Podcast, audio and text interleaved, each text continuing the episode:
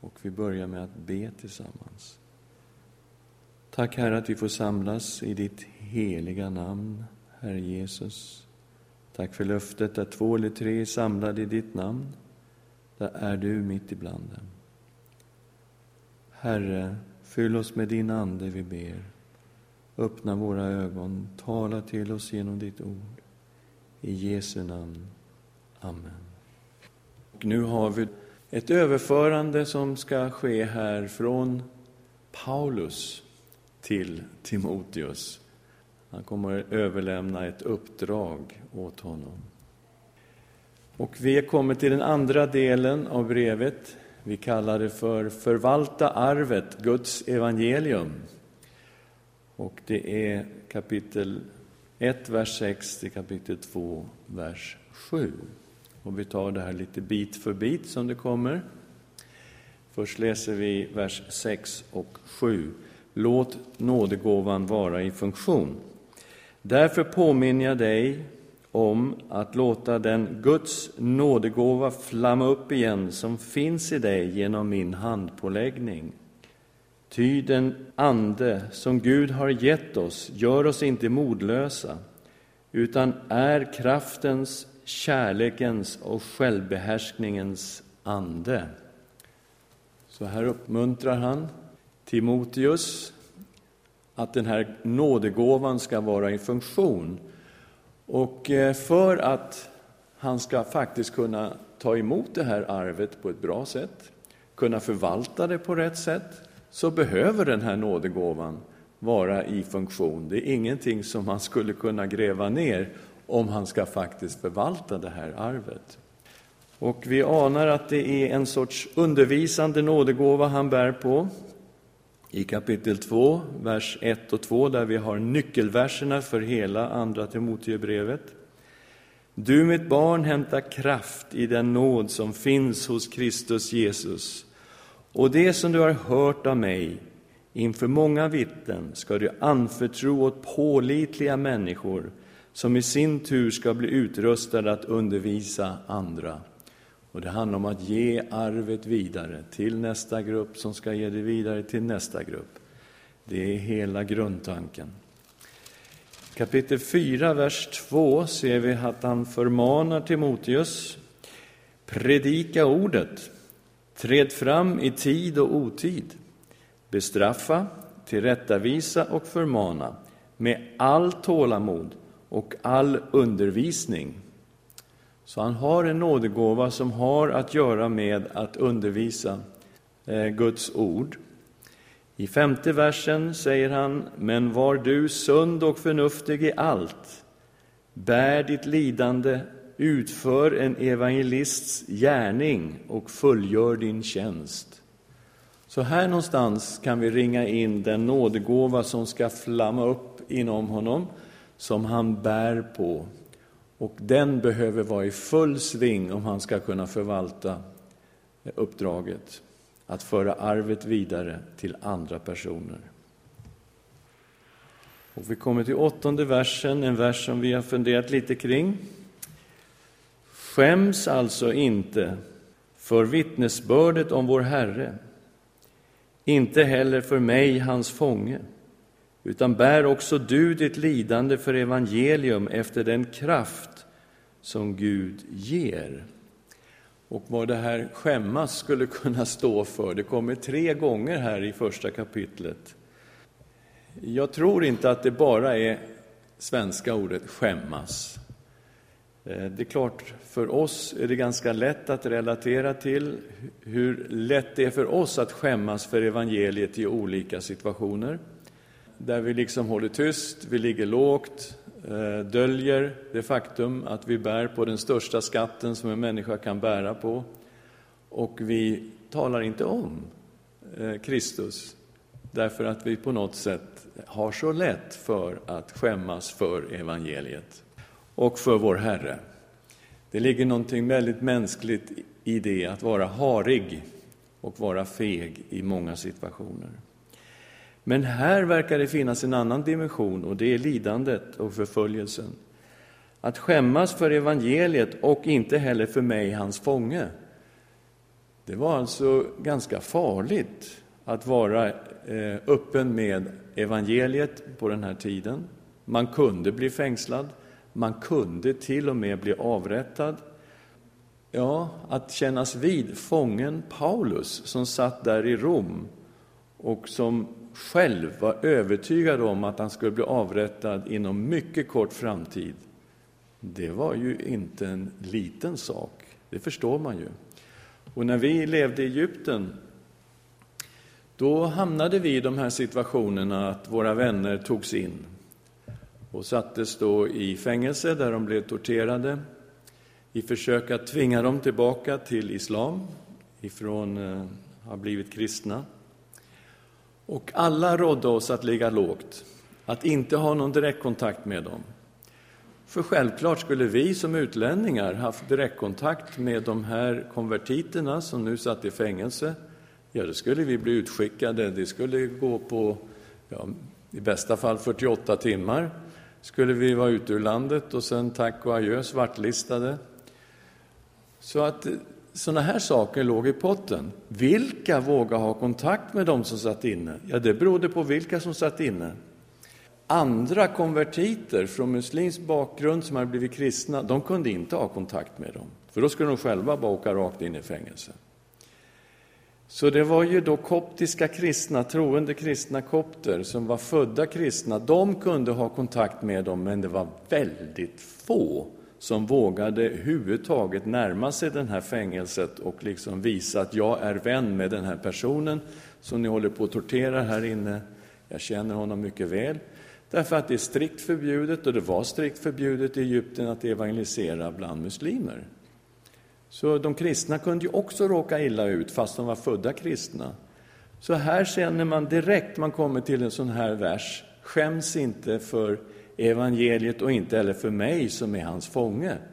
Oj, här är ju en situation som vi har levt i och vetat om. Och vi vet att det var några av våra vänner kom från Nordafrika och där var det ju känsligt till och med för egyptiska kristna, de mest frimodiga, att ha någon direktkontakt med dem som satt inne, som kom från Marocko eh, och Tunisien. Eh, för det var ju en jättefarlig situation för alla. Alla visste att de skulle drabbas på något sätt som hade direktkontakt med de här människorna. Så vi förstår precis vad de pratar om här. Hur lätt det är att skämmas för fången. Och så kommer uppmaningen. Utan bär också du ditt lidande för evangelium efter den kraft som Gud ger. Okej, okay. visst, att inte skämmas för evangelium innebär förföljelse och lidande. Att kännas vid den här fången Paulus som satt där i Rom, ja, det var livsfarligt. Det var mycket farligt. Så uppmaningen blir, blir bär då ditt lidande för evangelium efter den kraft som Gud ger.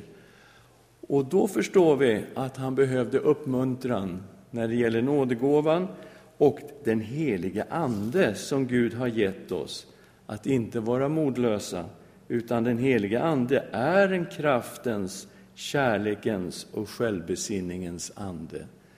Och att bära sitt lidande efter den kraft som Gud ger, ja, det är den heliga Andes kraft i Timoteus som skulle hjälpa honom att våga stå upp för evangelium i en farlig tid. Och så här ser det ut i världen idag, inte just i Sverige, men ut över hela världen så har man just det här äh, övervägandet, vågar jag bekänna Kristus? Ja, i den heliga Andes kraft kan vi säga, men i oss själva så är ju detta någonting som man drar sig ifrån instinktivt på grund av förföljelsen. Och så kommer han då till denna skatt. Gud har frälst oss genom evangeliet. Och nu säger han inte så här jättemycket om evangeliet just här, men det här är det fantastiska arvet. Han har frälst oss och kallat oss med en helig kallelse, inte på grund av det som vi har uträttat, utan i kraft av sitt beslut och sin nåd som han har gett oss i Kristus Jesus från evighet. Och här är nu tankar som är så svindlande så själva hjärnan har svårt att hänga med. Han har frälst oss, det är någonting som han har gjort. Vi är frälsta, vi är räddade. Han har kallat oss med en helig kallelse. Det är någonting som har hänt oss. Grunden för det här var inte för att vi var tillräckligt goda, tillräckligt bra, tillräckligt någonting. Nej, det var inte på grund av det som vi har uträttat. Nej, vad var det då på grund av? Utan i kraft av sitt beslut. Gud hade själv beslutat det här. Och i kraft av sin nåd som han har gett oss i Kristus Jesus från evighet. Okej, okay. det finns alltså en nåd som Gud har gett oss som Guds folk från evighet. Ja, tack. Det var alltså innan Gud skapade världen. Så fanns den här nåden från Jesus Kristus av evighet är den given. Och då måste vi tänka oss lite grann för. Abraham mötte Guds nåd. Hade det någon koppling till Jesus Kristus? Ja. Mose mötte Guds nåd. Hade det någon koppling till Jesus Kristus? Uppenbarligen. David då? Ja, uppenbarligen hade en direkt koppling till Jesus Kristus. Den här nåden som fanns i Kristus Jesus, den har funnits där från evighet. Och den är inte baserad på vår förträfflighet, utan på Guds beslut och Guds nåd. Ja, nu börjar ju tanken svindla lite, eller hur? Vi går vidare till tian. Också nu har blivit uppenbarad när vår frälsare Kristus Jesus trädde fram. Han har gjort slut på döden och fört liv och odödlighet fram i ljuset genom evangelium. Den här eviga nåden, om den är evig så fanns den alltså innan skapelsen. Är vi överens om det? Okej. Okay. Den har nu uppenbarats. Okej. Okay. När var då? När Jesus Kristus trädde fram. Då uppenbarades den här eviga nåden. Och vad hände då? då? Ja, då kom Kristus. Han gjorde slut på döden. Utplånade döden. Det är helt otroligt när man hör det. Alla människor dör. Känner ni någon som har dött? Har ni varit vid någon grav nu i helgen? Vi har varit vid min pappas grav nu i helgen. Och här säger aposteln, han har gjort slut på döden. Det är ett ganska fantastiskt påstående. Och vi säger ju att alla som tror på Jesus Kristus får syndernas förlåtelse och ett evigt liv. Döden är utplånad och det är ingenting som ska ske i framtiden. Det är någonting som har hänt. När hände det då? När Jesus Kristus korsfästes, lades i en grav och uppstod från de döda. Då skedde detta.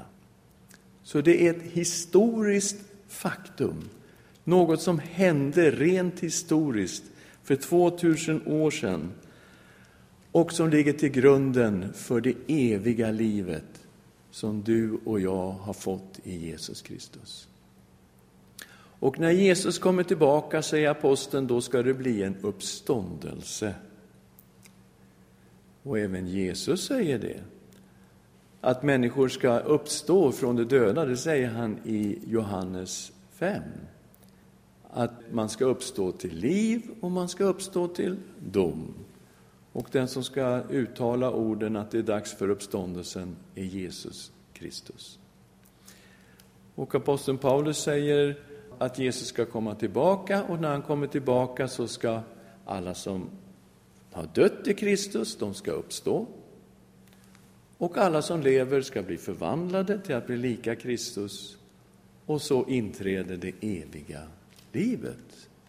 Och Gud frälser hela människan i den kristna tron. Ande, själ och kropp. Ja, det här är ju ett makalöst påstående, att han har utplånat döden.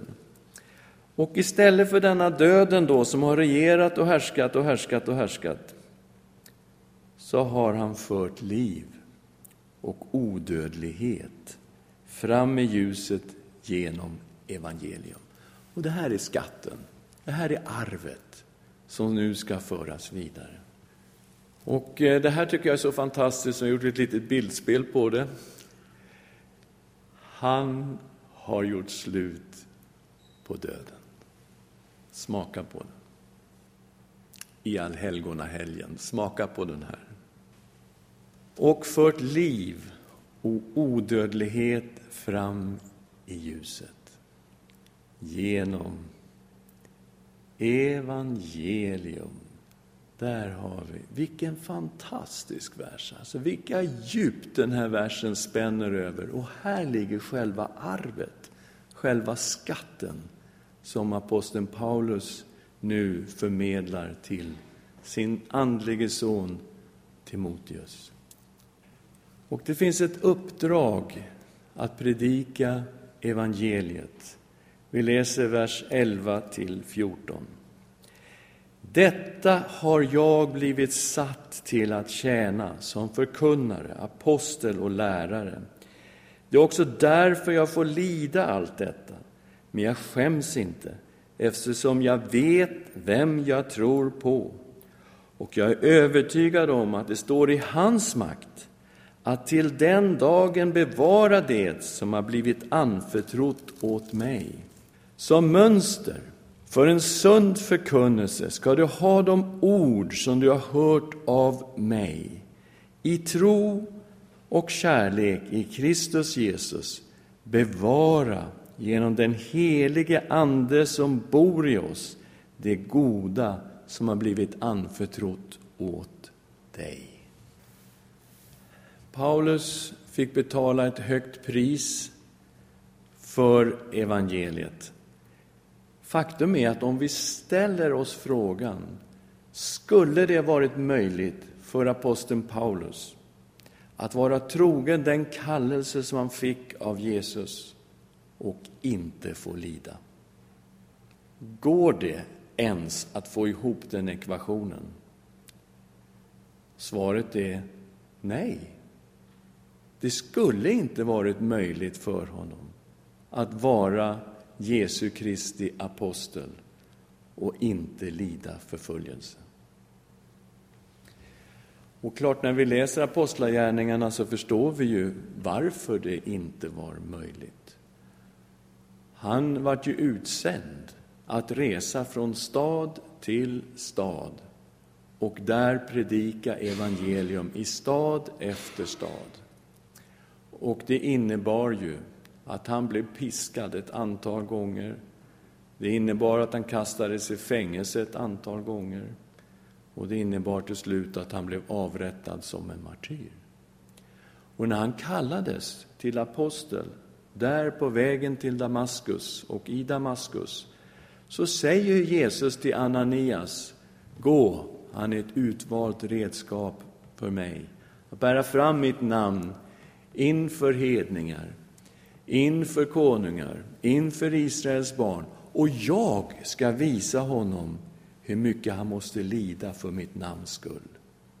Det kommer ju direkt i kallelsen, det är ihopsatt i kallelsen. Och här när han står vid slutet av sitt liv så kan han konstatera detta, alltså evangelium, har jag blivit satt till att tjäna som en förkunnare och apostel och lärare. Det är också därför jag får lida allt detta. Men jag skäms inte eftersom jag vet vem jag tror på. Jag är övertygad om att det står i hans makt att till den dagen bevara det som blivit anförtrott åt mig. Han säger att han har fått ett uppdrag att tjäna i det här evangeliet som förkunnare. Och ordet förkunnare är, är det grekiska ordet kryx. Och en kryx, det var en härold. Det var alltså en som var anställd, hade uppdrag hos en kung eller hos någon högt uppsatt person att läsa upp bulletiner, alltså förmedla ett bestämt begränsat budskap. Och härolden, kyryxen, han fick inte lägga till ett enda ord och han fick inte dra ifrån ett enda ord. Han hade alltså ett mycket bestämt budskap och det är det som han skulle förkunna och ingenting annat. Och eh, det är det här ordet som han använder när han beskriver sig själv. Han har fått uppenbarelser från Jesus. Och det är helt uppenbart när vi ser i Galaterbrevet kapitel 1 och läser vers 11. Jag vill göra klart för er bröder att det evangelium som jag har predikat inte kommer från människor. Jag har inte fått det eller lärt mig det av någon människa. Jag har tagit emot det genom en uppenbarelse från Jesus Kristus. Så han har ju fått evangelium direkt ifrån Herren och ser sig själv som en kryx, en, en härold som ska bära fram till punkt och pricka exakt de ord som Herren har gett honom att bära fram. Så ser han på sin tjänst. Och han använder det här ordet på ett annat ställe också, och det är i Första Timoteusbrevet. Och eh, vi kommer till det andra kapitlet och vi kan läsa ifrån vers 3 till vers 7. Sådant är rätt och behagar Gud, vår frälsare, som vill att alla människor ska bli frälsta och komma till insikt om sanningen. Ty Gud är en, och en är medlare mellan Gud och människor, en människa, Kristus Jesus, som gav sig själv till lösen i alla ställe. Detta vittnesbörd skulle framföras när tiden var inne, och för detta vittnesbörd har jag blivit satt till härold och apostel. Jag talar sanning och ljuger inte till hedningarnas lärare i tron och sanningen. Han har blivit satt för att förmedla just det här evangeliet som han har här i en summering. Att en enda är Gud och det finns en medlare mellan Gud och människor, människan Kristus Jesus, som gav sig själv till lösen i alla ställen. Där har du hjärtat i evangeliet. Och han är en härold för att förmedla det här. Och då behöver vi också kanske ställa oss själva som förkunnare frågan, vad håller vi på med? Typ. Vi måste förstå att evangelium, det är inte mina upplevelser, det är inte mina anekdoter, det är inte mina tankar hit och dit som är evangelium. Våra upplevelser, de är ju bra. Men det är inte evangelium. De kan alltså bekräfta evangeliet. Inte mer än så. De bekräftar evangeliet.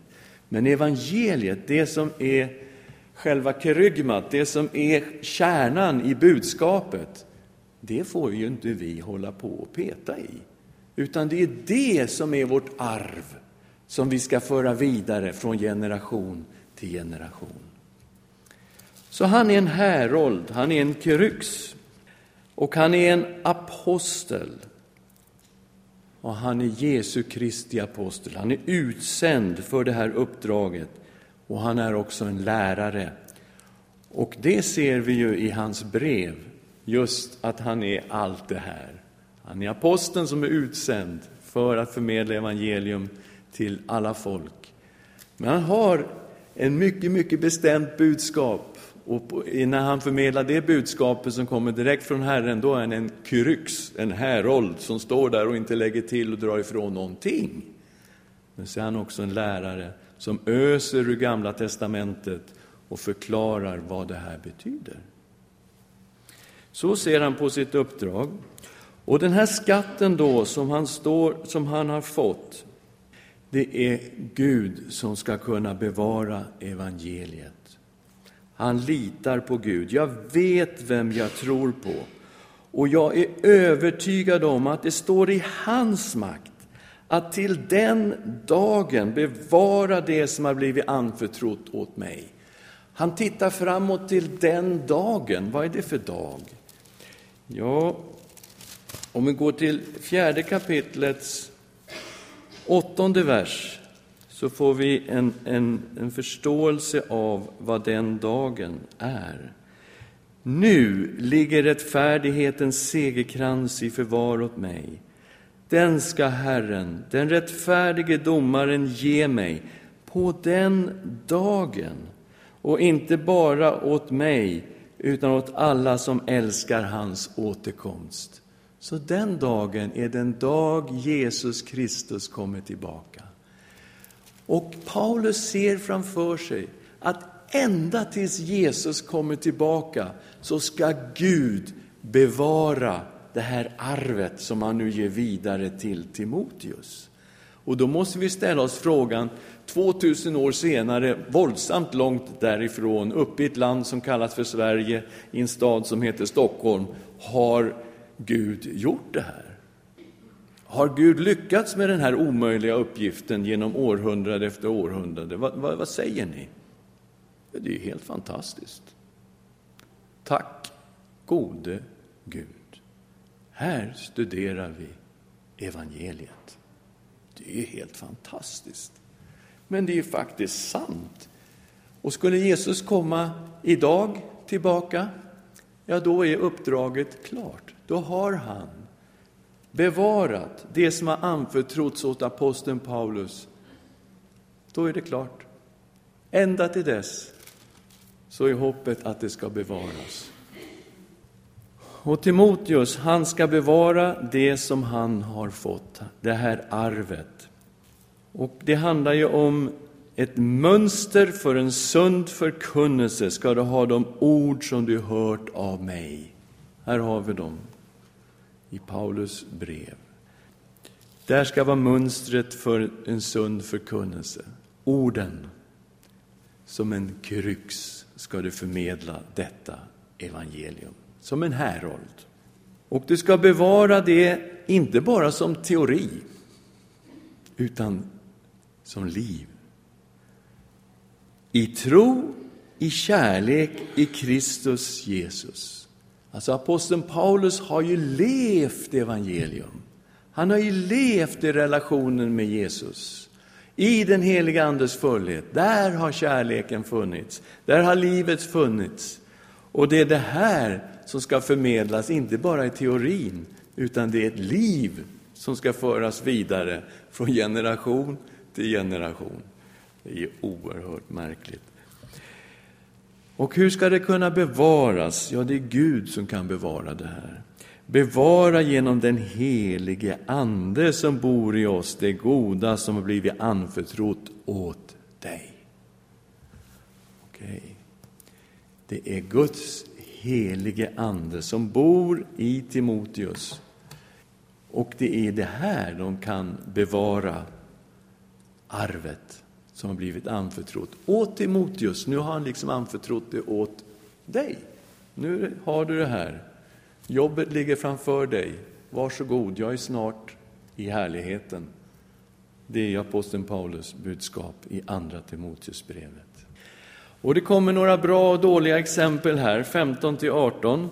Några som han ska liksom titta på och säga akta dig för det där, men följ det där exemplet. Som du vet har alla i Asien vänt sig bort ifrån mig. Bland dem är Fygelius och Hermogenes. Må Herren visa barmhärtighet mot Onesiforus familj, ty han gav mig ofta nytt mod och skämdes inte för mina bojor. Tvärtom, när han var i Rom sökte han ivrigt efter mig och fann mig också. Ja, må Herren låta honom finna barmhärtighet från Herren på den dagen. Och hur mycket han hjälpte mig i Efesus, du vet du själv mycket väl. Så först kommer det några som har vänt sig bort ifrån honom och han säger till och med att eh, alla i Asien har vänt sig bort ifrån mig. Då kan man ju börja undra, vänta nu, alla i Asien? Ja, men Asien var ju en stor provins. Där låg Efesus, där låg eh, Kolosse, där låg eh, alla möjliga av de här, ja, de sju församlingarna i Uppenbarelseboken låg just i den här provinsen. Har alla där vänt sig bort ifrån honom? Ja, det blir ganska svårsmält om det är sant. Men jag tror att det handlar om detta med skämmas för evangeliet. Alltså, de har inte vågat kännas vid fången Paulus på grund av riskerna av förföljelse. Och jag tror det är där det ligger, att de har vänt sig bort ifrån honom. Han upplever att han är lämnad ensam. Och det kommer ju fram också i det fjärde kapitlets sextonde vers. När jag försvarade mig första gången kom ingen till min hjälp, utan alla övergav mig. Måtte det inte tillräknas dem. Så övergett på det sättet, när han förhördes första gången var det ingen som vågade kännas vid den här aposteln. Han stod där ensam inför rätta. Det fanns inte en vän, inte en troende i närheten. Där stod han ensam. Alla hade övergett honom. Och på det sättet kan man tolka också det han säger, att alla i Asien har vänt sig bort ifrån mig. Det vill säga, de vågar inte ta i mig med tång, det är farligt, jag vet det, men skäms inte Timoteus för evangelium och skäms inte för mig, hans fånge. Och sen tar han fram Onesiforus familj som har hjälpt honom när han var i Efesus och som nu också har kommit till Rom. Onesiforus har sökt upp honom och till, till och med vågat leta upp aposteln Paulus och hälsa på honom i fängelsehålan. Och han säger, där har du ett exempel att titta på. Följ det exemplet. Var som Onesiforus. Och det är lite intressant att hans namn betyder nyttig för, alltså att vara nyttig för någonting. Och du vet ju hur mycket han hjälpte mig i Efesus, så Paulus använder en liten ordlek här på hans namn. Och sen ska det här då ges vidare till nya generationer. Det är så pass mycket substans i det och så pass lite tid kvar. Så att jag tror vi gör ett stopp där och fortsätter nästa gång med det andra kapitlets första vers, för då kommer vi rakt in i nyckelverserna för hela brevet. Har ni några tankar kring det här andra Timoteusbrevet? Ja, Jenny? Ja, precis. Hur ska man tänka kring att Paulus hade en speciell kallelse, Timoteus hade en speciell kallelse? Gäller det här verkligen oss, eller alla kristna? Hur ska man tänka?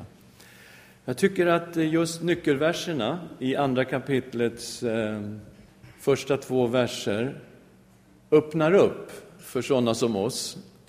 Och det som du har hört av mig inför många vittnen ska du anförtro åt pålitliga människor som i sin tur ska bli utrustade att undervisa andra.